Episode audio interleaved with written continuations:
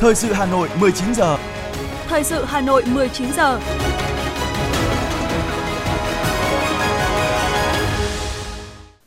Thanh Hiền và Lê Thông xin được đồng hành cùng quý thính giả trong 30 phút của chương trình thời sự tối nay, thứ ba ngày 20 tháng 9 năm 2022. Những nội dung chính sẽ được đề cập đến trong chương trình.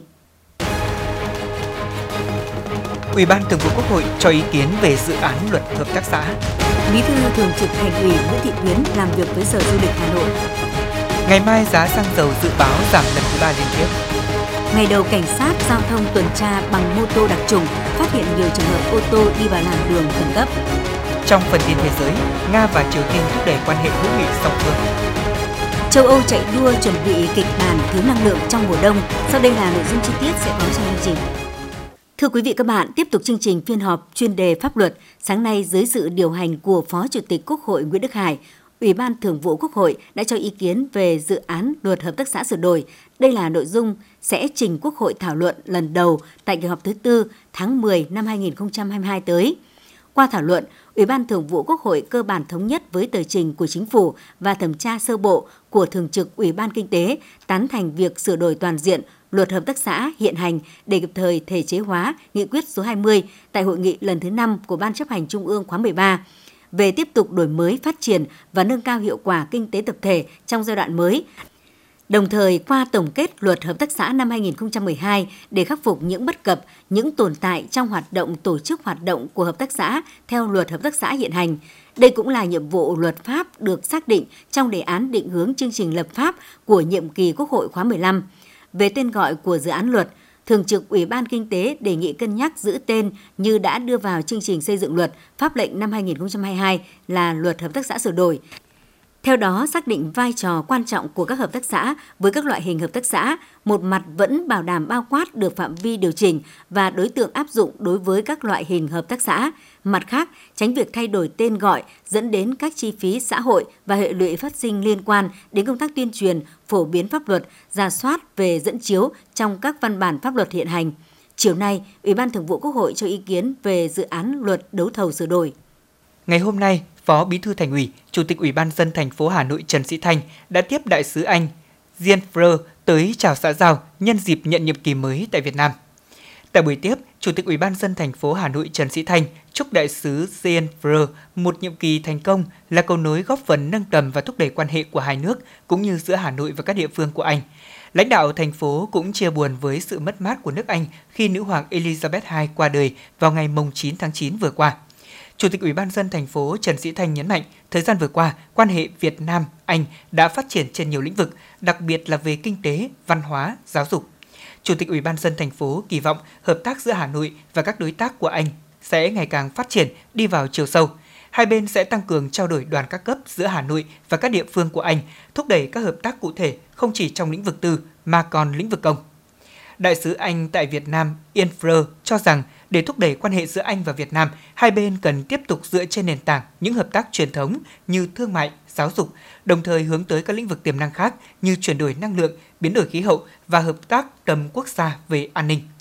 Trong lĩnh vực truyền thống là hợp tác về giáo dục, phía Anh hy vọng tiếp tục sẽ xây dựng hợp tác mạnh mẽ, tăng cường trao đổi sinh viên, phối hợp cùng với các cơ sở giáo dục tại Việt Nam nói chung và thủ đô Hà Nội nói riêng. Quá trình này rất cần sự hỗ trợ tạo điều kiện từ phía chính quyền thành phố Hà Nội về phía Anh cũng sẵn sàng chia sẻ kinh nghiệm và khuyến khích doanh nghiệp đầu tư vào lĩnh vực có nhiều kinh nghiệm phát triển. Kiểm tra về kết quả xây dựng và thực hiện quy chế dân chủ tại Sở Du lịch sáng nay, đồng chí Nguyễn Thị Tuyến, Ủy viên Trung ương Đảng, Phó Bí thư Thường trực Thành ủy, trưởng ban chỉ đạo ghi nhận đánh giá cao những kết quả xây dựng và thực hiện quy chế dân chủ của Sở Du lịch, đồng thời khẳng định là một trong những ngành lĩnh vực chịu tác động nặng nề nhất của đại dịch COVID-19, song với sự nỗ lực triển khai nhiều giải pháp, ngành du lịch thủ đô đã phục hồi mạnh mẽ, trong 6 tháng đầu năm 2022, tổng khách du lịch đến Hà Nội ước đạt 8,61 triệu lượt khách, tăng gần gấp 3 lần so với cùng kỳ năm trước. Tổng thu từ khách du lịch ước đạt 25,2 nghìn tỷ đồng, tăng gấp hơn 3 lần so với cùng kỳ năm 2021. Sở Du lịch Hà Nội đã chú trọng triển khai, phát huy dân chủ trong các hoạt động của Sở, coi đây là nhiệm vụ giải pháp để tạo sự đoàn kết, thống nhất, phát huy vai trò của cán bộ công chức, của các đoàn thể trong thực hiện nhiệm vụ chính trị của cơ quan tiếp tục thực hiện quy chế dân chủ, gắn với nhiệm vụ chuyên môn của ngành, Phó Bí thư Thường trực Thành ủy Nguyễn Thị Tuyến đề nghị Sở Du lịch tiếp tục quán triệt các văn bản của Trung ương, thành phố về xây dựng và thực hiện quy chế dân chủ ở cơ sở gắn với đề cao trách nhiệm người đứng đầu, đặc biệt cần tiếp tục đẩy mạnh cải cách hành chính, quan tâm xây dựng Đảng bộ sở, các đoàn thể chính trị xã hội, sở trong sạch, vững mạnh, làm cơ sở để xây dựng tập thể cán bộ công chức viên chức Sở Du lịch đoàn kết, thống nhất, nỗ lực thực hiện thắng lợi các nhiệm vụ chính trị được giao, xây dựng thủ đô Hà Nội xứng tầm là trung tâm du lịch lớn của cả nước và khu vực. Sáng nay, đồng chí Vũ Đức Bảo, Ủy viên Ban Thường vụ, trưởng Ban Tổ chức Thành ủy đã chủ trì làm việc với lãnh đạo Đài Phát thanh và Truyền hình Hà Nội về công tác xây dựng Đảng và việc thực hiện các quy định về chức năng, nhiệm vụ, tổ chức bộ máy, biên chế, vị trí việc làm.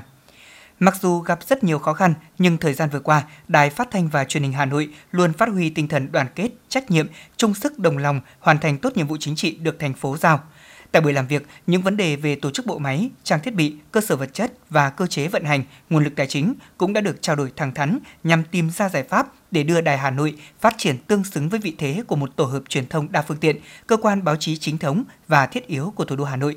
Các thành viên trong đoàn công tác đánh giá, thời gian vừa qua, Đài Hà Nội đã có những giải pháp quyết liệt đổi mới, nâng cao chất lượng chương trình phát thanh và truyền hình, đẩy mạnh phát triển nền tảng số. Tuy nhiên, thì đài vẫn còn một số tồn tại cần khắc phục như người đông nhưng không mạnh, cơ sở vật chất, trang thiết bị cũ, lạc hậu. Trưởng ban tổ chức Thành ủy Vũ Đức Bảo khẳng định, lãnh đạo thành phố Hà Nội chia sẻ những khó khăn và mong muốn đài thủ đô phát triển tương xứng với vị thế của mình.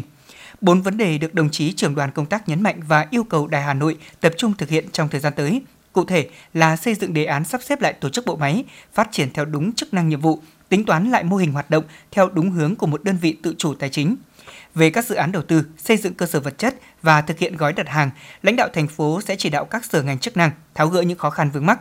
Đồng chí Vũ Đức Bảo cũng nhấn mạnh yêu cầu về tính chủ động, sự quyết liệt, trách nhiệm trong công tác chỉ đạo điều hành để đưa đài thủ đô vượt qua mọi khó khăn, phát triển trong giai đoạn sắp tới. Hôm nay, đoàn kiểm tra số 2 của Ban chỉ đạo xây dựng và thực hiện quy chế dân chủ ở cơ sở do trưởng ban dân vận thành ủy Nguyễn Doãn Toàn, Phó trưởng ban chỉ đạo làm trưởng đoàn đã kiểm tra việc xây dựng và thực hiện quy chế dân chủ ở cơ sở tại phường Xuân La, Nhật Tân, quận Tây Hồ và Sở Giao thông Vận tải thành phố. Phát biểu tại các buổi kiểm tra, đồng chí Nguyễn Doãn Toàn, Phó trưởng Ban chỉ đạo xây dựng và thực hiện quy chế dân chủ ở cơ sở thành phố, đề nghị các địa phương Sở Giao thông Vận tải cần tiếp tục gắn việc thực hiện quy chế dân chủ gắn với các nhiệm vụ trọng tâm của địa phương của ngành. Các cơ sở phải chú trọng thực hiện quy chế dân chủ gắn với các quy ước hương ước đã được ban hành và thực hiện tốt quy chế dân chủ trong các loại hình khác ở các phường, tiếp tục phát huy vai trò, sự tham gia của mặt trận Tổ quốc, các đoàn thể ở cơ sở, đặc biệt cần đẩy mạnh công tác dân vận chính quyền gắn với cải cách hành chính để nâng cao chỉ số PAPI và chỉ số hài lòng của người dân, quán triệt sâu sắc toàn diện hơn các quan điểm chỉ đạo của Đảng, Nhà nước về xây dựng và thực hiện quy chế dân chủ ở cơ sở, phát huy vai trò lãnh đạo toàn diện của cấp ủy Đảng trong công tác này. Sáng nay tại Hà Nội, Đảng ủy khối các cơ quan trung ương tổ chức hội nghị báo cáo viên cấp Đảng ủy khối và thông tin chuyên đề quý 3 năm 2022. Tại hội nghị này, Đảng ủy khối các cơ quan trung ương đã công bố quyết định kiện toàn đội ngũ báo cáo viên cấp Đảng ủy khối nhiệm kỳ 2020-2025, chia tay các đồng chí thôi tham gia báo cáo viên cấp Đảng ủy khối nhiệm kỳ 2020-2025. Ủy viên dự khuyết Trung ương Đảng, Phó trưởng Ban tuyên giáo Trung ương Lê Hải Bình đã thông tin về chuyên đề tình hình Nga-Ukraine và một số vấn đề về Biển Đông. Theo định hướng của Đảng ủy khối các cơ quan trung ương, đối với công tác xây dựng Đảng, trong quý tư năm nay, các báo cáo viên và các cấp ủy tập trung tuyên truyền về kết quả và các nội dung hội nghị Trung ương 6 khóa 13, tiếp tục tuyên truyền nghị quyết hội nghị Trung ương 5. Trong đó, trọng tâm là chương trình hành động của Đảng ủy khối và các đảng ủy trực thuộc, để nghị quyết sớm đi vào cuộc sống, góp phần thực hiện thắng lợi nghị quyết đại hội lần thứ 13 của Đảng. Ban cán sự Đảng, Ủy ban nhân dân thành phố Hà Nội vừa có báo cáo trình thường trực Thành ủy Hà Nội xem xét cho ý kiến về chủ trương đầu tư khu đô thị mới Liên Ninh tại xã Liên Ninh, huyện Thanh Trì, thực hiện theo hình thức đấu thầu lựa chọn nhà đầu tư. Dự án do Ủy ban nhân dân huyện Thanh Trì đề xuất có vốn đầu tư dự kiến 1.423,4 tỷ đồng, quy mô sử dụng đất khoảng 27,7 ha, dân số khoảng 4.500 người. Thời hạn hoạt động của dự án là 50 năm, được tính từ ngày nhà đầu tư được quyết định giao đất cho thuê đất. Tiến độ thực hiện dự kiến từ năm 2022 đến năm 2026. Mục tiêu đầu tư của dự án là xây dựng khu đô thị mới phù hợp với quy hoạch phân khu đô thị, quy hoạch chi tiết được duyệt, đồng bộ về hạ tầng kỹ thuật và hạ tầng xã hội nhằm nâng cao chất lượng đời sống nhân dân, góp phần tạo diện mạo đô thị mới cho huyện Thanh Trì, đồng thời khai thác và sử dụng hiệu quả quỹ đất, phát triển và đáp ứng nhu cầu nhà ở cho nhân dân trên địa bàn, tạo nguồn thu ngân sách từ đấu thầu quyền sử dụng đất, đảm bảo phù hợp với mục tiêu kế hoạch và nhiệm vụ phát triển kinh tế xã hội của thành phố và huyện. Thưa quý vị và các bạn, trong nhiệm kỳ 2020-2025, Đảng bộ thành phố Hà Nội ban hành hai nghị quyết chuyên đề gồm nghị quyết số 04 của Ban chấp hành Đảng bộ thành phố Hà Nội về tập trung xây dựng và nâng cao chất lượng đội ngũ cán bộ các cấp nhiệm kỳ 2020-2025 và những năm tiếp theo và nghị quyết số 09 trong đó thì việc xây dựng và ban hành nghị quyết số 09 được Thành ủy Hà Nội chuẩn bị, thu thập tài liệu và nghiên cứu rất kỹ lưỡng, khoa học với hai hội thảo khoa học và bốn cuộc tọa đàm đã thu hút sự tham gia của các nhà khoa học, chuyên gia về lĩnh vực văn hóa trong nước và quốc tế. Ngày 22 tháng 2 năm 2022, đồng chí Đinh Tiến Dũng, Ủy viên Bộ Chính trị, Bí thư Thành ủy Hà Nội đã ký ban hành nghị quyết số 09 của Thành ủy về phát triển công nghiệp văn hóa trên địa bàn thủ đô giai đoạn 2021-2025, định hướng đến năm 2030, tầm nhìn đến năm 2045 nhằm thúc đẩy phát triển văn văn hóa con người Hà Nội theo hướng bền vững, đáp ứng yêu cầu hội nhập quốc tế. Thành phố Hà Nội là địa phương đầu tiên trong cả nước ban hành một nghị quyết chuyên đề về phát triển công nghiệp văn hóa. Điều đó cho thấy tầm quan trọng của ngành công nghiệp văn hóa đối với sự phát triển bền vững của thủ đô trong giai đoạn tới. Nhấn mạnh điều này, Phó Bí thư Thành ủy Nguyễn Văn Phong cho biết. Chúng ta cần có một nhận thức nó đúng đắn, phù hợp về công nghiệp văn hóa và hãy xác định đây là một ngành, một lĩnh vực Hà Nội chúng ta có thế mạnh và hiện nay phát triển lĩnh vực này là phù hợp với xu thế phát triển chung của thế giới và đương có rất nhiều tiềm năng và dư địa để phát triển. Và tất cả các địa phương đều có thể tận dụng cái phát triển công nghiệp văn hóa được, chứ không có địa phương nào mà không có điều kiện cả. Thì rất mong các địa phương cho đến từng cấp phường, cấp xã, các đồng chí cũng cần quan tâm có cái triển khai cái này để nghị quyết của thành ủy đấy, thực sự đi vào cuộc sống. Nghị quyết số 09 đặt ra mục tiêu là tạo bước phát triển toàn diện ngành công nghiệp văn hóa thủ đô cả về quy mô, chất lượng sản phẩm, dịch vụ và thị trường, đảm bảo phát triển bền vững, trở thành ngành kinh tế mũi nhọn, có tốc độ, tỷ trọng, giá trị gia tăng cao, hoạt động có tính chuyên nghiệp với kết cấu hạ tầng đồng bộ hiện đại. Cùng với đó là dịch vụ, sản phẩm văn hóa đa dạng, có chất lượng, có thương hiệu, đáp ứng nhu cầu sáng tạo, hưởng thụ của người dân trong nước, thúc đẩy phát triển du lịch và xuất khẩu.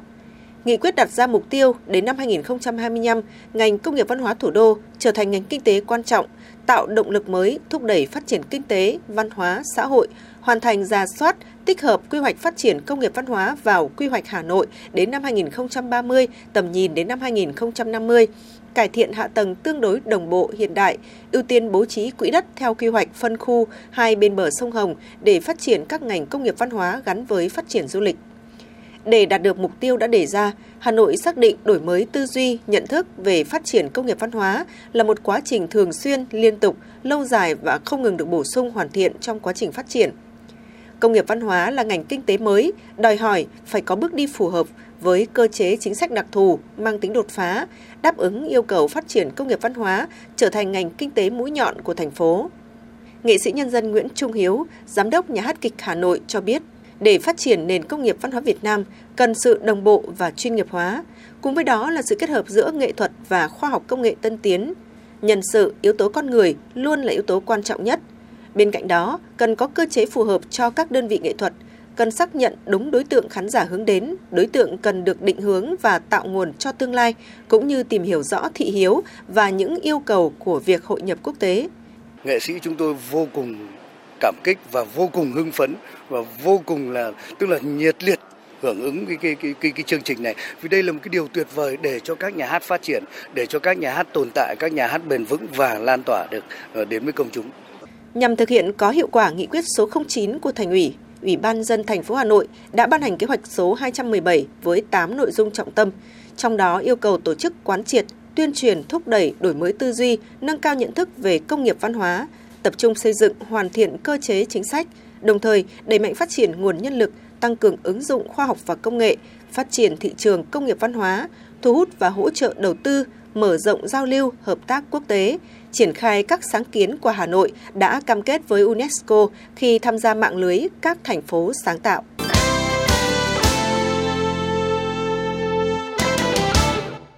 Thưa quý vị và các bạn, báo chí quốc tế tuần vừa qua tiếp tục đưa ra những con số ấn tượng trong việc thu hút đầu tư của Việt Nam. Theo đó, thì Việt Nam có tiềm năng hấp dẫn đáng kể đối với nhiều nhà đầu tư. Trong đó, lực lượng lao động và thị trường tiêu dùng là hai yếu tố song hành trong việc lựa chọn các nhà đầu tư nước ngoài. Tại Đông Nam Á thì quy mô dân số có thu nhập trên 20 đô la Mỹ, tức là khoảng 470.000 đồng mỗi ngày của Việt Nam, hiện đứng sau Indonesia và Thái Lan. Tuy nhiên thì vào năm 2030, Việt Nam sẽ vượt Thái Lan. Tờ Straits Times của Singapore có bài viết với tiêu đề Chi phí lao động thấp, sự quan tâm mạnh mẽ của các nhà đầu tư thu hút các công ty khởi nghiệp của Singapore vào Việt Nam. Ông James Tan, đối tác quản lý của công ty đầu tư mạo hiểm Quest Ventures cho hay, lực lượng lao động ở Việt Nam ngày càng được giáo dục tốt và vẫn còn khá rẻ so với Singapore. Việt Nam có dân số hiểu biết về công nghệ và tầng lớp trung lưu cũng đang phát triển, tạo ra nguồn khách hàng tiềm năng. Lãi suất huy động tiếp tục được nhiều ngân hàng điều chỉnh tăng trong tháng 9 từ 0,2 đến 0,5% tùy ngân hàng. Mức lãi suất cao nhất đã lên tới trên 7,4% một năm. Đáng chú ý là lãi suất tăng đã thu hút người dân gửi tiền với các kỳ hạn dài hơn, giúp đảm bảo tỷ lệ an toàn cho hệ thống ngân hàng. Theo chuyên gia, việc các ngân hàng tăng lãi suất tiết kiệm dài hạn cũng để đáp ứng quy định mới về an toàn vốn của ngân hàng nhà nước. Từ ngày 1 tháng 10 tới, các ngân hàng sẽ cần thêm nguồn vốn chung dài hạn để đảm bảo khả năng cho vay. Theo thống kê, người dân đã gửi thêm gần 319.000 tỷ đồng vào hệ thống ngân hàng trong 6 tháng đầu năm, nâng tổng số dư tiền gửi dân cư lên hơn 5,6 triệu tỷ đồng. Đây là nguồn vốn quan trọng giúp ngân hàng đảm bảo khả năng cung ứng vốn cho vay phục hồi kinh tế. Ngày mai thì Liên Bộ Tài chính Bộ Công Thương sẽ điều hành giá xăng dầu ở chu kỳ mới. Giá mỗi lít xăng được dự đoán là sẽ giảm từ 140 đến 310 đồng một lít, trong khi giá dầu có thể hạ 1.600 đồng. Trong một tuần vừa qua thì giá dầu có thời điểm tăng lên gần 96 đô la Mỹ một thùng, sau đó thì giảm xuống sát ngưỡng 90 đô la Mỹ một thùng. Giá dầu WTI chuẩn Mỹ cũng giảm từ 90 đô la Mỹ một thùng hôm 14 tháng 9 xuống còn 85,1 đô la Mỹ một thùng. Theo lãnh đạo của một doanh nghiệp kinh doanh xăng dầu đầu mối thì giá dầu thế giới giảm, chắc chắn giá trong nước cũng giảm theo. Trong khi đó, thì dữ liệu từ Bộ Công Thương cho biết giá xăng trên thị trường Singapore cập nhật đến ngày 14 tháng 9 với RON 92 là 99,6 đô la Mỹ một thùng, RON 95 là 103,79 đô la Mỹ một thùng, giảm nhẹ tiếp so với những ngày trước đó. Riêng về giá dầu về mốc 120 đô la Mỹ một thùng, giảm mạnh so với kỳ điều hành trước đó. Và tính từ đầu năm đến nay, thị trường xăng dầu nội địa đã trải qua 24 lần điều chỉnh, trong đó thì có 13 lần tăng, 10 lần giảm, một lần giữ nguyên. Nếu trong kỳ điều hành tới giá xăng dầu tiếp tục giảm, sẽ đưa mặt hàng này về mức giá của tháng 10 năm 2021.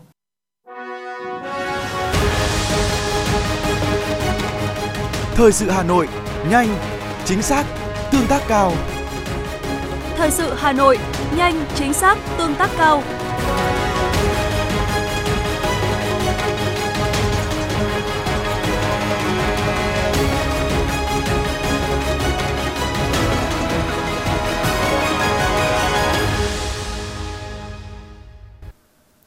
Bắt đầu từ sáng nay, Cục Cảnh sát Giao thông Bộ Công an phối hợp với Phòng Cảnh sát Giao thông Công an thành phố Hà Nội tiến hành tuần tra kiểm soát lưu động trên dọc tuyến vành đai 3. Theo ghi nhận tại điểm cuối của tuyến đường vành đai 3 trên cao, phường Mai Dịch, quận Cầu Giấy, đội cảnh sát giao thông số 6, phòng cảnh sát giao thông phối hợp với cục cảnh sát giao thông đã phát hiện nhiều trường hợp ô tô đi vào làn khẩn cấp, bất chấp biển báo và cảnh báo của lực lượng chức năng. Cục Cảnh sát Giao thông thông tin, dù viện ra bất kỳ lý do gì thì hành vi vi phạm đã được ghi hình đầy đủ để làm căn cứ xử lý. Với lỗi vi phạm kể trên, lực lượng chức năng sẽ tiến hành lập biên bản tại chỗ, sau đó sẽ ra quyết định xử phạt đối với người lái xe số tiền 5 triệu đồng và tạm giữ giấy phép lái xe 2 tháng. Trong những ngày tới, việc kiểm soát tuần tra sẽ tiếp tục được thực hiện trên toàn tuyến đường vành đai 3 trên cao, mục tiêu tạo dựng văn hóa giao thông, giảm thiểu ồn tắc cho tuyến đường.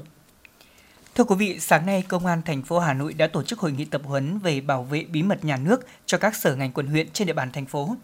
Tại hội nghị này thì các đại biểu thuộc các sở ngành quận huyện của Hà Nội cũng đã được phổ biến về tình hình, thực trạng lộ mất bí mật nhà nước, giới thiệu các nội dung cơ bản của luật bảo vệ bí mật nhà nước trong lĩnh vực an ninh quốc gia, trật tự an toàn xã hội và các quy định về công tác bảo vệ bí mật nhà nước trong lực lượng công an nhân dân, cũng như các kỹ năng biện pháp trong công tác bảo vệ bí mật nhà nước của lực lượng công an nhân dân.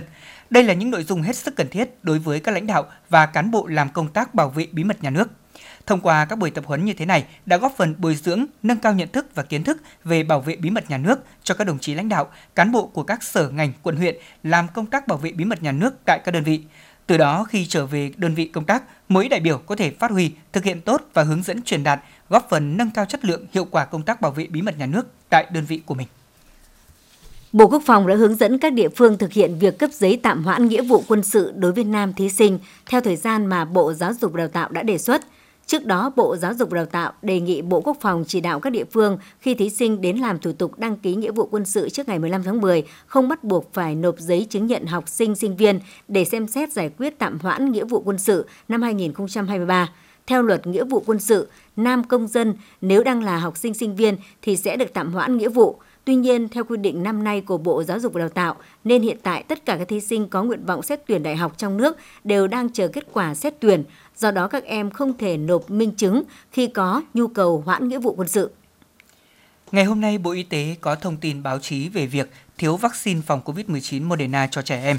Và liên quan đến vụ việc thiếu cục bộ vaccine này cho trẻ từ 6 đến dưới 12 tuổi, Viện Vệ sinh Dịch tễ Trung ương cho biết Viện Vệ sinh Dịch tễ Trung ương đã cung cấp đầy đủ vaccine Moderna cho các tỉnh thành phố để ưu tiên tiêm mũi thứ hai cho trẻ em từ 6 đến dưới 12 tuổi đã tiêm mũi thứ nhất vaccine Moderna. Tuy nhiên thì một số địa phương đã sử dụng vaccine Moderna để tiêm nhắc cho người lớn, dẫn tới thiếu hụt vaccine Moderna cho trẻ. Nguyên nhân là do nhiều gia đình có trẻ em đã tiêm mũi thứ nhất vaccine Moderna không đưa trẻ đi tiêm tiếp mũi thứ hai hoặc là trẻ bị ốm, mắc COVID-19 nên phải hoãn tiêm.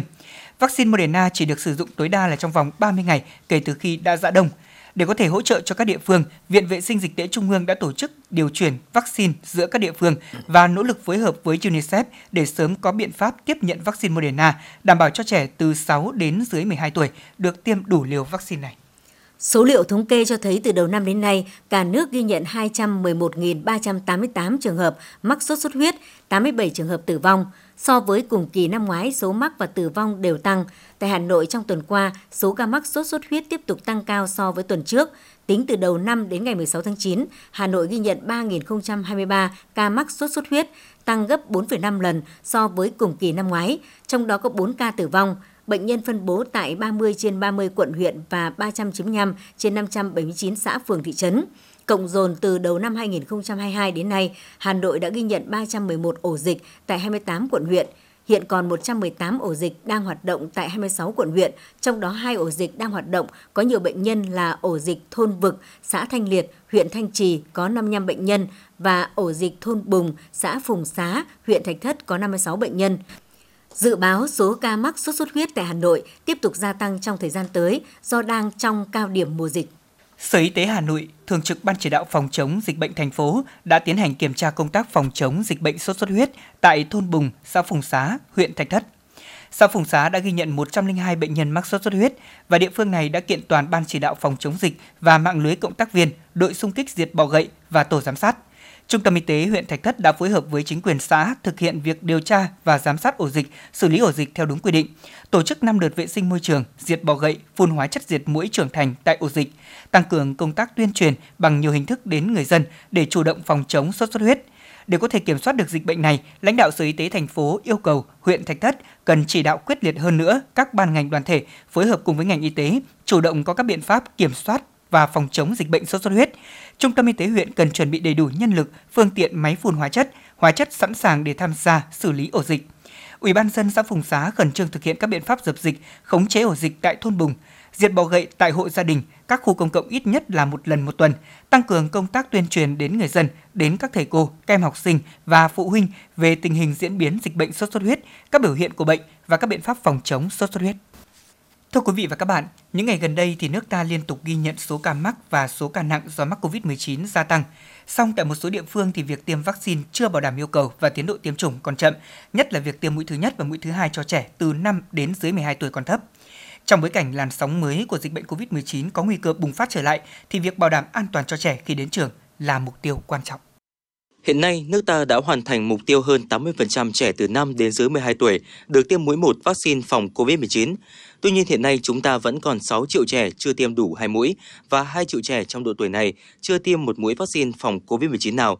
tiến sĩ bác sĩ Lê Kiến Ngãi, trưởng khoa dự phòng và kiểm soát nhiễm khuẩn, Bệnh viện Nhi Trung ương để có được miễn dịch chống lại virus SARS-CoV-2 phải có một tỷ lệ bao phủ lớn vaccine cho cộng đồng, đặc biệt là nhóm dễ bị tác động, đó là những trẻ khi quay trở lại trường học. Vì thế, các trẻ chưa tiêm mũi nào hoặc chưa tiêm đủ hai mũi cần có sự phối hợp giữa gia đình, nhà trường và hệ thống y tế để giúp các cháu tiêm đủ. Với các trẻ chỉ có chỉ định phải tiêm tại bệnh viện thì chúng ta đã có một hệ thống bệnh viện từ tuyến huyện đến tuyến trung ương. Qua thực tế điều trị, tiến sĩ bác sĩ Lê Kiến Ngãi cũng cho biết có sự khác biệt giữa tiêm phòng và trẻ không tiêm khi mắc COVID-19 các cái bằng cớ thì đã rõ rồi ờ, những cái trường hợp nặng ờ, rồi những kể cả những trường hợp tử vong trong thời gian gần đây kể cả ở như nước ta lẫn ờ, trên thế giới thì đều liên quan đến việc là chưa đầy đủ các cái mũi vaccine để bảo vệ. Thì điều này đã có những cái bằng cớ và ờ, đã được ờ, thông báo rồi. Cho nên là cái việc mà chúng ta tiêm vaccine đầy đủ thì bên cạnh cái việc mà uh, chúng ta phòng được nhiễm thì còn có một ý nghĩa quan trọng nữa là nếu mà có nhiễm thì cái sự uh, tác động tăng nặng nó cũng được giảm thiểu đi rất là nhiều uh, tránh những cái biến chứng nặng mà có thể xảy ra khi mà chúng ta mắc Covid-19 đặc biệt là ở trẻ em chúng ta nghe nói đến hội chứng BITSI là uh, một cái mà rất là nhiều lo ngại kể cả trong hệ thống y tế cũng như ngoài cộng đồng. Tiêm vaccine phòng COVID-19 cho trẻ em có ý nghĩa quan trọng trước tiên để bảo vệ sức khỏe cho trẻ em trong tình hình dịch COVID-19, từ đó góp phần giảm mắc bệnh cho trẻ em, đồng thời giảm lây truyền giữa các thế hệ trong gia đình và các giáo viên, học sinh tại trường học. Tiêm cho trẻ em cũng giúp thúc đẩy những mục tiêu xã hội khác, đưa cuộc sống trở lại bình thường. Dù được tuyên truyền rộng rãi trên hệ thống thông tin đại chúng, song hiện nay vẫn còn một số bộ phận người dân lo ngại những phản ứng có thể gặp phải đối với nhóm trẻ từ 5 đến 18 tuổi, nên vẫn chỉ hoãn việc tiêm cho con em mình. Về vấn đề này, Phó giáo sư tiến sĩ Nguyễn Tiến Dũng, nguyên trưởng khoa nhi bệnh viện Bạch Mai nêu ý kiến. Mỗi một gia đình người ta chỉ nghĩ về gia đình của người ta thôi. Cho nên là nếu mà chỉ nghĩ về gia đình à, người ta thôi thì bây giờ tôi nói ví dụ như là một lớp mà chỉ có độ vài cháu mà bị thì các cái cháu bị nhẹ đấy mà biến thành nặng cái tỷ lệ đúng là nó rất thấp thật. Thế tuy nhiên bây giờ chúng mình phải nhìn rộng ra cả nước mình cả một uh, trường thì bao nhiêu cháu xong rồi cả một tỉnh thì bao nhiêu cháu rồi cả một uh, đất nước mình là bao nhiêu cháu. Thế nếu mà cái tỷ lệ dù chỉ có 0,1% thôi để tôi nói là những cháu mà mà bị covid sau đó rồi chuyển nặng thì cứ một nghìn cháu chúng ta đã có một cháu nặng rồi cơ mà. Vạn cháu là bắt đầu chúng ta có 10 cháu nặng rồi cơ mà. Đấy cho nên chúng ta phải nhìn một cách tổng thể. Ở trên ờ, thế giới thì họ đã tiêm cho lứa tuổi này rồi và họ đã có những uh, nghiên cứu chúng tôi gọi là thử nghiệm lâm sàng đấy thì họ tiêm xong thì họ theo dõi xem là có bao nhiêu phần trăm số cháu gọi như là bị các cái tác dụng phụ. Thế thì các cái tác dụng phụ hiện nay ở cái lứa tuổi này nếu mà xảy ra gọi là cấp tính đấy Đấy, ví dụ tiêm à, sau ví dụ vài ba ngày đấy xảy ra cấp tính đau chỗ tiêm rồi nhức đầu vân vân rồi thì à, ví dụ cả, cả kể cả sốc phản vệ thì à, cũng tương đương như người lớn theo Tổ chức Y tế Thế giới, dù trẻ có ít nguy cơ mắc bệnh nặng và tử vong do COVID-19 hơn so với người trưởng thành, nhưng đại dịch vẫn khiến nhiều trẻ em mắc bệnh và điều này hoàn toàn có thể phòng tránh được. Việc tiêm chủng giúp trẻ em được an toàn hơn khi trở lại trường học và tham gia vào những hoạt động xã hội. Hiệu quả của việc tiêm vaccine đã được chứng minh về mặt khoa học là cao hơn những nguy cơ trẻ có thể gặp phải. Trong khi những lợi ích xã hội mà vaccine mang lại là quá rõ ràng, đó là giảm tỷ lệ trẻ phải cách ly, đóng cửa trường học và ngăn ngừa sự lây lan của dịch bệnh. Hiện tại, một số nước trên thế giới đã bắt đầu tiêm vaccine ngừa COVID-19 cho trẻ dưới 5 tuổi như Israel, Mỹ, Trung Quốc, Chile, Argentina và Cuba. Thưa quý vị các bạn, hiện nay mức thu nhập, chế độ chính sách đãi ngộ đối với cán bộ y tế còn nhiều bất cập, đời sống một bộ phận cán bộ y tế còn nhiều khó khăn, dẫn tới nhiều nhân viên y tế nghỉ việc thời gian gần đây. Do đó nhà nước cần quan tâm động viên, nâng cao chế độ đãi ngộ, đề xuất các chính sách tiền lương, phụ cấp cho cán bộ ngành y tế, Nghị quyết quy định mức hỗ trợ động viên đối với công chức viên chức lao động hợp đồng ngành y tế thủ đô là chính sách mới, đặc thù của thành phố nhằm động viên kịp thời đối với công chức viên chức lao động hợp đồng lĩnh vực y tế tại các cơ quan đơn vị công lập trực thuộc Hà Nội vừa được Hội đồng Nhân dân thành phố thông qua. Trong suốt hơn 2 năm qua, đội ngũ y bác sĩ đã không quản ngại gian lao, ngày đêm bám trụ trên tuyến đầu chiến đấu với dịch COVID-19, chăm sóc và chữa trị cho người bệnh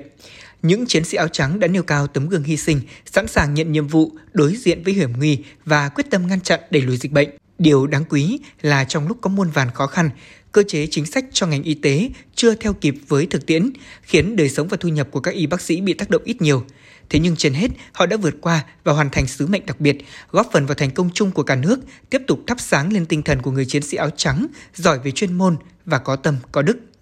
Chị Nguyễn Thị Soan, điều dưỡng trưởng khoa truyền nhiễm Bệnh viện Đa khoa huyện Mỹ Đức cho biết. Vì lòng yêu nghề, chúng tôi làm hết hết mình vì bệnh nhân, chỉ mong cho bệnh nhân được làm sao khỏe mạnh, có một sức khỏe để để mà ra viện. Mỗi một bệnh nhân ra viện với chúng tôi rất là mừng, chúng tôi mừng lắm khi bệnh nhân ra được viện. Còn những bệnh nhân nào mà nặng chuyển đi chúng tôi thực sự là chăn trở. Thế thế nhưng mà đối với chúng tôi cái mức lương bây giờ ấy, để mà đảm bảo cuộc sống là thực sự là không thể đảm bảo được. Điều dưỡng trưởng Nguyễn Thị Soan và bác sĩ Mai Văn Quý, phó trưởng khoa truyền nhiễm Bệnh viện Đa khoa Mỹ Đức hiện vẫn đang quán xuyến chăm sóc và điều trị 11 bệnh nhân COVID-19 và gần 50 bệnh nhân mắc các bệnh truyền nhiễm khác. Thời điểm đỉnh dịch cách đây 2 năm, nơi đây điều trị cho trên 200 bệnh nhân mắc COVID-19 thuộc phân tầng 2. Từ đầu năm đến nay, đơn vị đã điều trị khỏi cho gần 1.600 bệnh nhân mắc COVID-19 và 47 ca mắc sốt xuất huyết.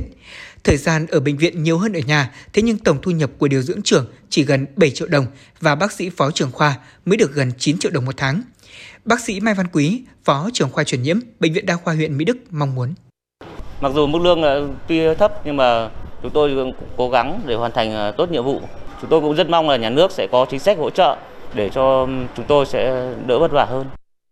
Có thể nói, dù ở vị trí nào thì thu nhập của đội ngũ y bác sĩ vẫn còn thấp so với công sức mà họ bỏ ra. Với 29 năm công tác, 15 năm làm trạm trưởng trạm y tế phường Láng Thượng, quận Đống Đa, thế nhưng tổng thu nhập hiện tại của bác sĩ Phạm Thị Ngọc Bảo mới gần được 10 triệu đồng một tháng.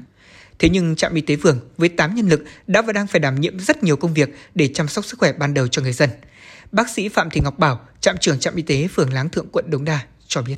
bỏ công bỏ việc ở ở nhà để đến cơ quan làm việc vì công tác phòng chống dịch. Thì tôi cũng mong muốn rằng là gì? À, tôi mong muốn rằng là được sự quan tâm động viên từ tất cả người dân cũng như là tất cả à, à, các bạn đồng nghiệp và à, và và à, chính phủ để làm sao cho đội ngũ y tế của cơ sở của chúng tôi ngày một à, thứ nhất là ngày một tốt hơn ngày một phát triển và thứ hai là gì? Có niềm tin vào vào cuộc sống không thể kể hết những công lao và đóng góp của đội ngũ thầy thuốc, đặc biệt trong bối cảnh dịch bệnh vẫn đang diễn biến phức tạp và khó lường. Sự động viên và khích lệ của người dân, sự động viên hỗ trợ của các cấp các ngành là động lực khích lệ đối với đội ngũ y bác sĩ để họ vượt qua khó khăn, hoàn thành tốt nhiệm vụ chăm sóc sức khỏe của nhân dân. Thế nhưng về lâu dài, nhà nước cũng cần có chế độ đãi ngộ phù hợp và xứng đáng để những người thầy thuốc yên tâm gắn bó với nghề, không để xảy ra tình trạng nhân viên y tế nghỉ việc hàng loạt như trong thời gian vừa qua. Ông Tống Cao Hoan, người dân phường Láng Thượng, quận Đống Đa cho rằng Dịch bệnh nó đang lan tràn như thế này. Nếu mà nhà nước mà không có cái ờ, đầu tư hoặc quan tâm đúng mức mà tới đội ngũ y tế thì tôi thấy là đây là một vấn đề mà xã hội phải rất rất quan tâm là hiện nay là tôi biết là cái lực lượng y tế hiện nay đã chảy chảy chất xám, chuyển ra ngoài rất nhiều rồi. Tại kỳ họp chuyên đề vừa diễn ra, Hội đồng nhân dân thành phố Hà Nội cũng đã thông qua nghị quyết quy định mức hỗ trợ động viên đối với công chức viên chức lao động hợp đồng lĩnh vực y tế. Thế nhưng về lâu dài, các thầy thuốc rất cần nhà nước ban hành những chính sách đãi ngộ phù hợp bởi mức lương như hiện nay vẫn còn thấp so với công sức mà họ bỏ ra cần nghiên cứu đề xuất chế độ và chính sách tiền lương phụ cấp cho cán bộ ngành y tế, nghiên cứu các chính sách ưu đãi đặc thù ngành, chính sách về công nhận liệt sĩ với cán bộ y tế đã hy sinh khi làm nhiệm vụ có tính chất cấp bách, bảo đảm đầy đủ điều kiện làm việc, công tác cho đội ngũ y bác sĩ. Trong đó cần quan tâm phát triển, hoàn thiện hệ thống y tế, nhất là y tế cơ sở, y tế dự phòng, theo hướng ứng dụng mạnh mẽ khoa học công nghệ tiên tiến.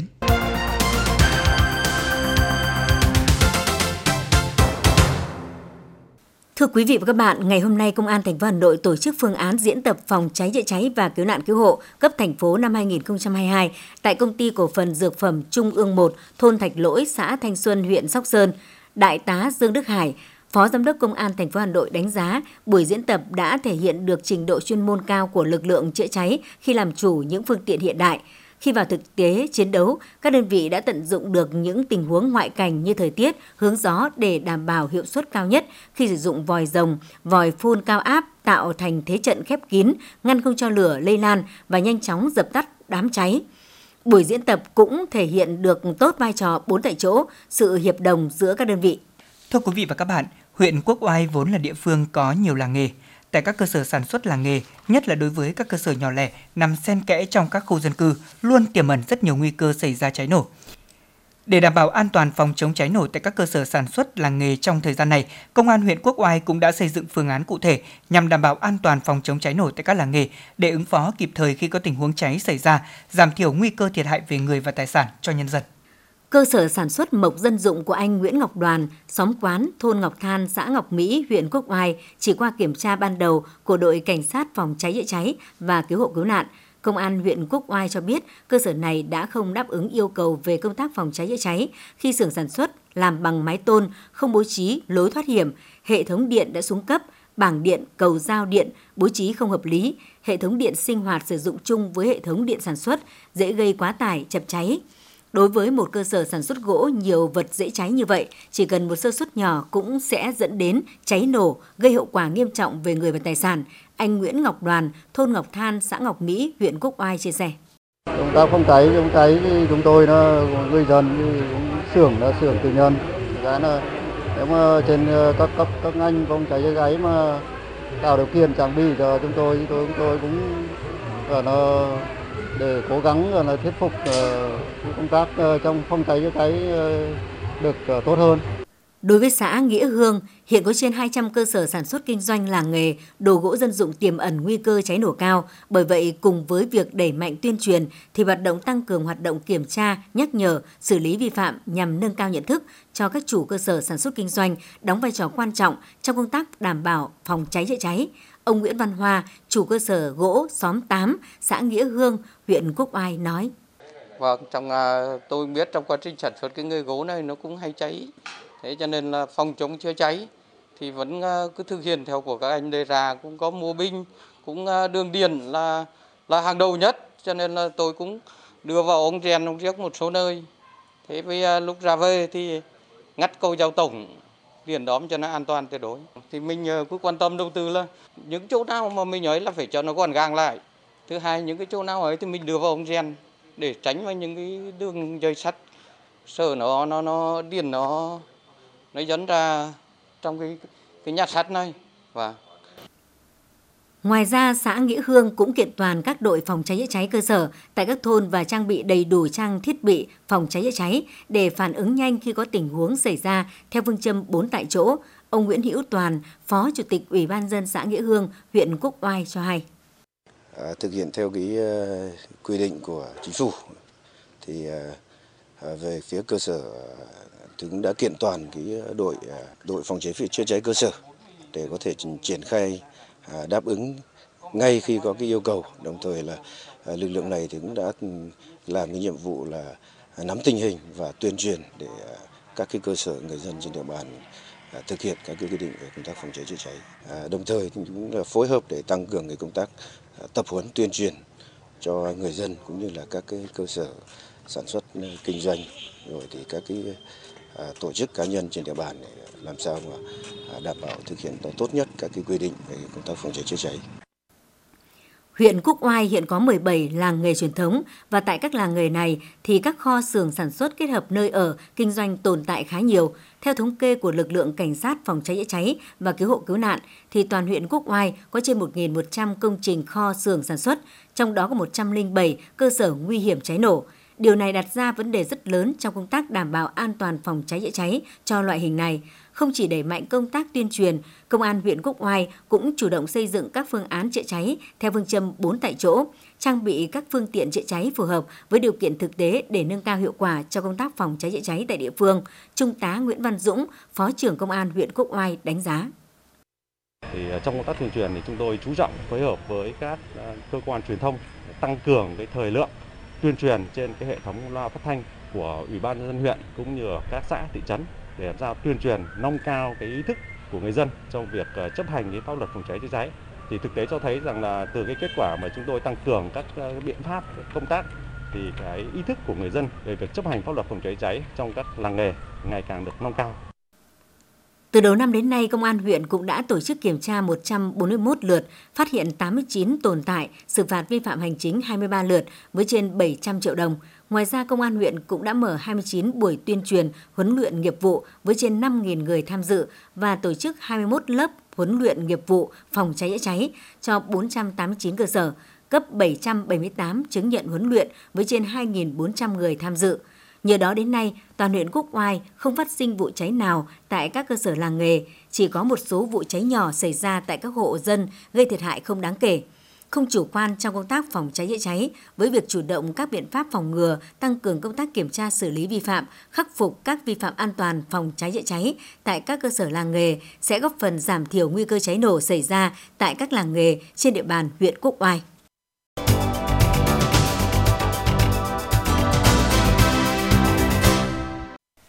Xin được chuyển sang phần tin thế giới. Thứ trưởng Ngoại giao Nga Mikhail Bogdanov và Đại sứ Triều Tiên Nga Xin Hong Chon vừa có cuộc làm việc và thảo luận về việc tăng cường quan hệ song phương trong bối cảnh môi trường địa chính trị có nhiều biến động. Moscow và Bình Nhưỡng tái khẳng định cam kết tận dụng các cơ hội mới cho hợp tác song phương trong một số lĩnh vực. Truyền thông Nhật Bản cho biết các ngoại trưởng Nhật Bản và Hàn Quốc vừa đạt được đồng thuận về việc hai nước sẽ tiếp tục thảo luận để hướng tới việc sớm tìm ra giải pháp cho vấn đề lao động cưỡng bức thời chiến. Phát biểu với báo giới sau cuộc gặp người đồng cấp Park Jin của Hàn Quốc bên lề khóa họp thường niên của Đại hội đồng Liên Hợp Quốc ở New York, Mỹ, Ngoại trưởng Nhật Bản Yoshimasa Hayashi cho biết hai bên đã hoan nghênh cuộc đối thoại ở cấp làm việc về vấn đề này. Về an ninh, Ngoại trưởng hai nước cam kết tăng cường hợp tác quốc phòng song phương và ba bên cùng với Mỹ nhằm ứng phó tình hình trên bán đảo Triều Tiên.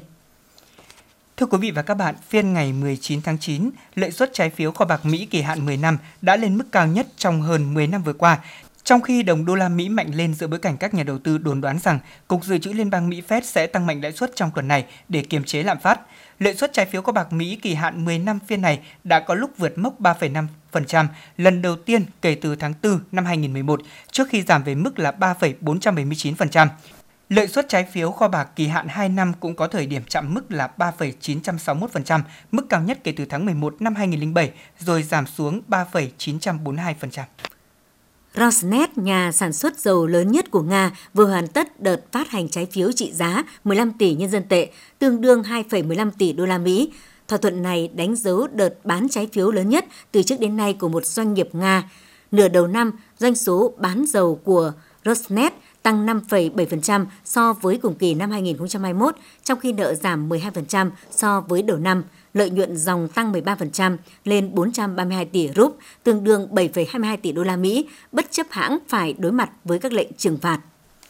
Cơ quan quản lý cảng biển của Ukraine cho biết xuất khẩu nông sản của nước này theo thỏa thuận xuất khẩu ngũ cốc được ký hồi tháng 7 năm nay tại Thổ Nhĩ Kỳ đã đạt 3,9 triệu tấn. Theo cơ quan trên thì cho đến nay đã có tổng cộng 169 chuyến tàu rời các cảng ở Biển Đen của Ukraine để đến các quốc gia ở châu Á, châu Âu và châu Phi theo thỏa thuận trên.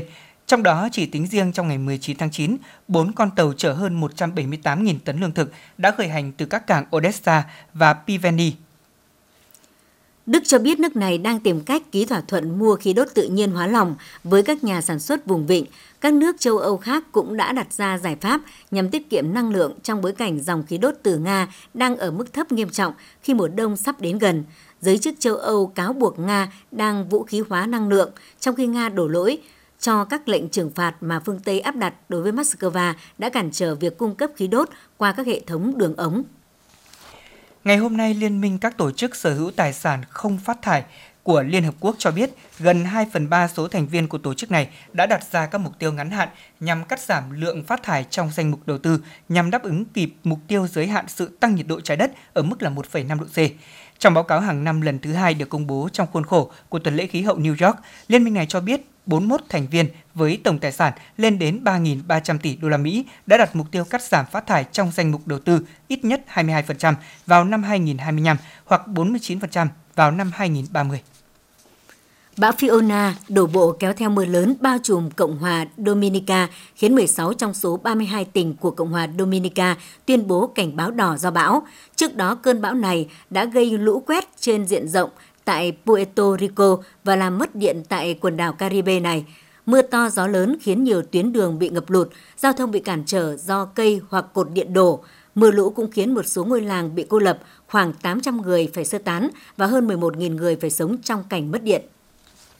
Theo số liệu thống kê chính thức vừa được công bố thì số vụ cháy rừng Amazon ở Brazil từ đầu năm cho đến trung tuần tháng 9 năm nay đã vượt tổng số vụ cháy rừng của cả năm 2021. Cơ quan nghiên cứu không gian quốc gia Brazil thuộc Bộ Khoa học Công nghệ và Đổi mới Brazil cho biết, từ ngày 1 tháng 1 đến ngày 17 tháng 9 vừa qua, vệ tinh đã phát hiện 75.592 đám cháy rừng tại Amazon, cao hơn con số 75.090 đám cháy được phát hiện trong cả năm 2021. Đây là mức báo động mới đối với khu rừng nhiệt đới lớn nhất của thế giới, một vùng đệm quan trọng chống lại sự ấm lên toàn cầu. Diện tích của rừng Amazon bị phá ở Brazil trong tháng trước cao gần gấp đôi so với cùng kỳ năm ngoái, lên tới 1.661 km vuông.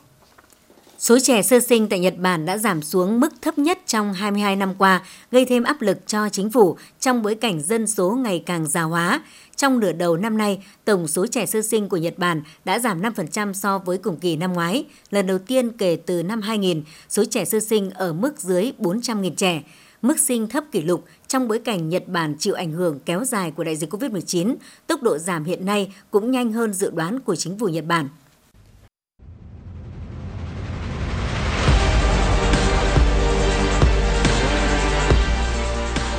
Bản tin thể thao Bản tin thể thao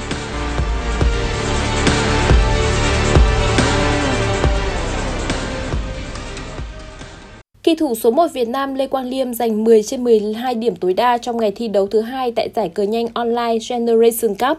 Dù ba ván cầm quân đen trong 4 ván đấu, Quang Liêm vẫn thắng 3 và hòa 1. Anh lần lượt hạ Andiban Bakarans, David Navarra và Hans Niemann hòa Anis Giri. Kết quả này giúp kỳ thủ thành phố Hồ Chí Minh kiếm thêm 10 điểm, nhảy 6 bậc lên thứ 8 tại giải. Vị trí này sẽ vừa đủ để Quang Liêm giành suất vào tứ kết.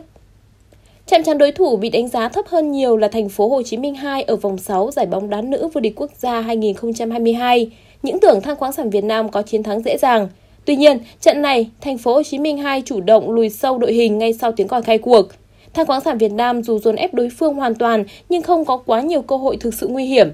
Bước sang hiệp 2, huấn luyện viên Đoàn Minh Hải yêu cầu các học trò dồn đội hình lên cao. Những nỗ lực ấy cũng được đền đáp ở phút 62. Từ đường truyền chuẩn xác của đồng đội, tiền vệ Nguyễn Thị Vạn tung cú sút chuẩn xác nhưng không thể đánh bại thủ thành đối phương. Rất may cũng chính tiền vệ này là người lao vào đá bồi khi bàn thắng duy nhất của trận đấu, qua đó mang về 3 điểm trọn vẹn cho than khoáng sản Việt Nam. Liên đoàn bóng đá Ấn Độ AIFF hoàn tất gia hạn hợp đồng với huấn luyện viên Steve Mark tới hết vòng chung kết Asian Cup 2023 kèm theo điều khoản tự động gia hạn thêm, với điều kiện ông phải đưa tuyển Ấn Độ vào tứ kết. Trong quá khứ, đội tuyển Ấn Độ chưa từng vượt qua vòng bảng Asian Cup kể từ năm 1964. Hiện toàn đội đang tập trung để chuẩn bị cho chuyến du đấu tại Việt Nam dịp FIFA Days. Đại diện khu vực Nam Á sẽ gặp Singapore vào ngày 21 tháng 9 và Việt Nam ngày 24 tháng 9. Sau bản danh sách tập trung gây tranh cãi vì thiếu vắng nhiều trụ cột, huấn luyện viên Igor Stimac gọi trở lại cầu thủ kỵ cựu là Sunil Chetty. Nếu có được sự chuẩn bị tốt, chân sút ghi bàn nhiều thứ năm thế giới với 84 bàn trong màu áo đội tuyển Ấn Độ sẽ có tên trong danh sách đến Việt Nam. Hiệp hội quần vợt nhà nghề ATP đã công bố những thay đổi trong hệ thống bắt đầu được triển khai vào năm 2023. Theo đó, các giải Challenger sẽ vẫn duy trì 4 cấp độ cơ bản là 50, 75, 100 và 125, tương đương với số điểm tối đa mà mỗi tay vợt giành được khi vô địch. Mỗi một tour đấu sẽ gồm 4 giải đấu nhỏ thay vì 6 như trước kia. Bên cạnh đó, từ năm 2023, ATP sẽ ra mắt một giải đấu có tên là Challenger 175 với 220.000 đô la Mỹ cho nhà vô địch. Cùng với đó, số lượng các giải Challenger sẽ từ 183 năm 2022 lên con số 195 vào năm sau. Đồng thời, tổng tiền thưởng cũng nâng lên mức kỷ lục là 21,1 triệu đô la Mỹ. Dự báo thời tiết vùng châu thổ sông Hồng và khu vực Hà Nội đêm 20 ngày 21 tháng 9 năm 2022. Vùng đồng bằng Bắc Bộ có mưa vừa mưa to và rông, nhiệt độ từ 23 đến 31 độ. Vùng núi Ba Vì Sơn Tây có lúc có mưa rào và rông, nhiệt độ từ 24 đến 30 độ. Ngoại thành từ Phúc Thọ tới Hà Đông có mưa vừa và rông, nhiệt độ từ 24 đến 31 độ. Phía Nam từ Thanh Oai, Thường Tín đến Ứng Hòa có mưa vừa và rông, nhiệt độ từ 24 đến 31 độ. Mê Linh Đông Anh Sóc Sơn có lúc có mưa rào và rông, nhiệt độ từ 24 đến 30 độ. Trung tâm thành phố Hà Nội có mưa vừa và rông, nhiệt độ từ 24 đến 31 độ. Thưa quý vị các bạn, cơn mưa chiều nay với gió giật mạnh xảy ra tại một số quận huyện trên địa bàn Hà Nội khiến nhiều cây xanh gãy đổ, đè lên xe ô tô. Cảnh báo từ ngày mai, mưa rông có khả năng mở rộng ra toàn khu vực Bắc Bộ, Bắc Trung Bộ, trong đó khu vực đồng bằng, ven biển Bắc Bộ và Bắc Trung Bộ có khả năng xuất hiện mưa vừa, có nơi mưa to và kéo dài đến khoảng ngày 23 và 24 tháng 9. Trong mưa rông có khả năng xảy ra lốc xét và gió giật mạnh, nguy cơ xảy ra lũ quét, sạt lở đất tại khu vực vùng núi và ngập úng tại các khu vực trũng thấp. Quý vị và các bạn thân mến, quý vị và các bạn vừa nghe chương trình thời sự của Đài Phát thanh và Truyền hình Hà Nội. Chỉ đạo nội dung Nguyễn Kim Khiêm, chỉ đạo sản xuất Nguyễn Tiến Dũng, tổ chức sản xuất Xuân Luyến, đạo diễn Kim Oanh, phát thanh viên Lê Thông, Thanh Hiền. Cùng kỹ thuật viên Mạnh Thắng phối hợp thực hiện. Xin được hẹn gặp lại quý vị và các bạn trong chương trình thời sự 6 giờ sáng ngày mai.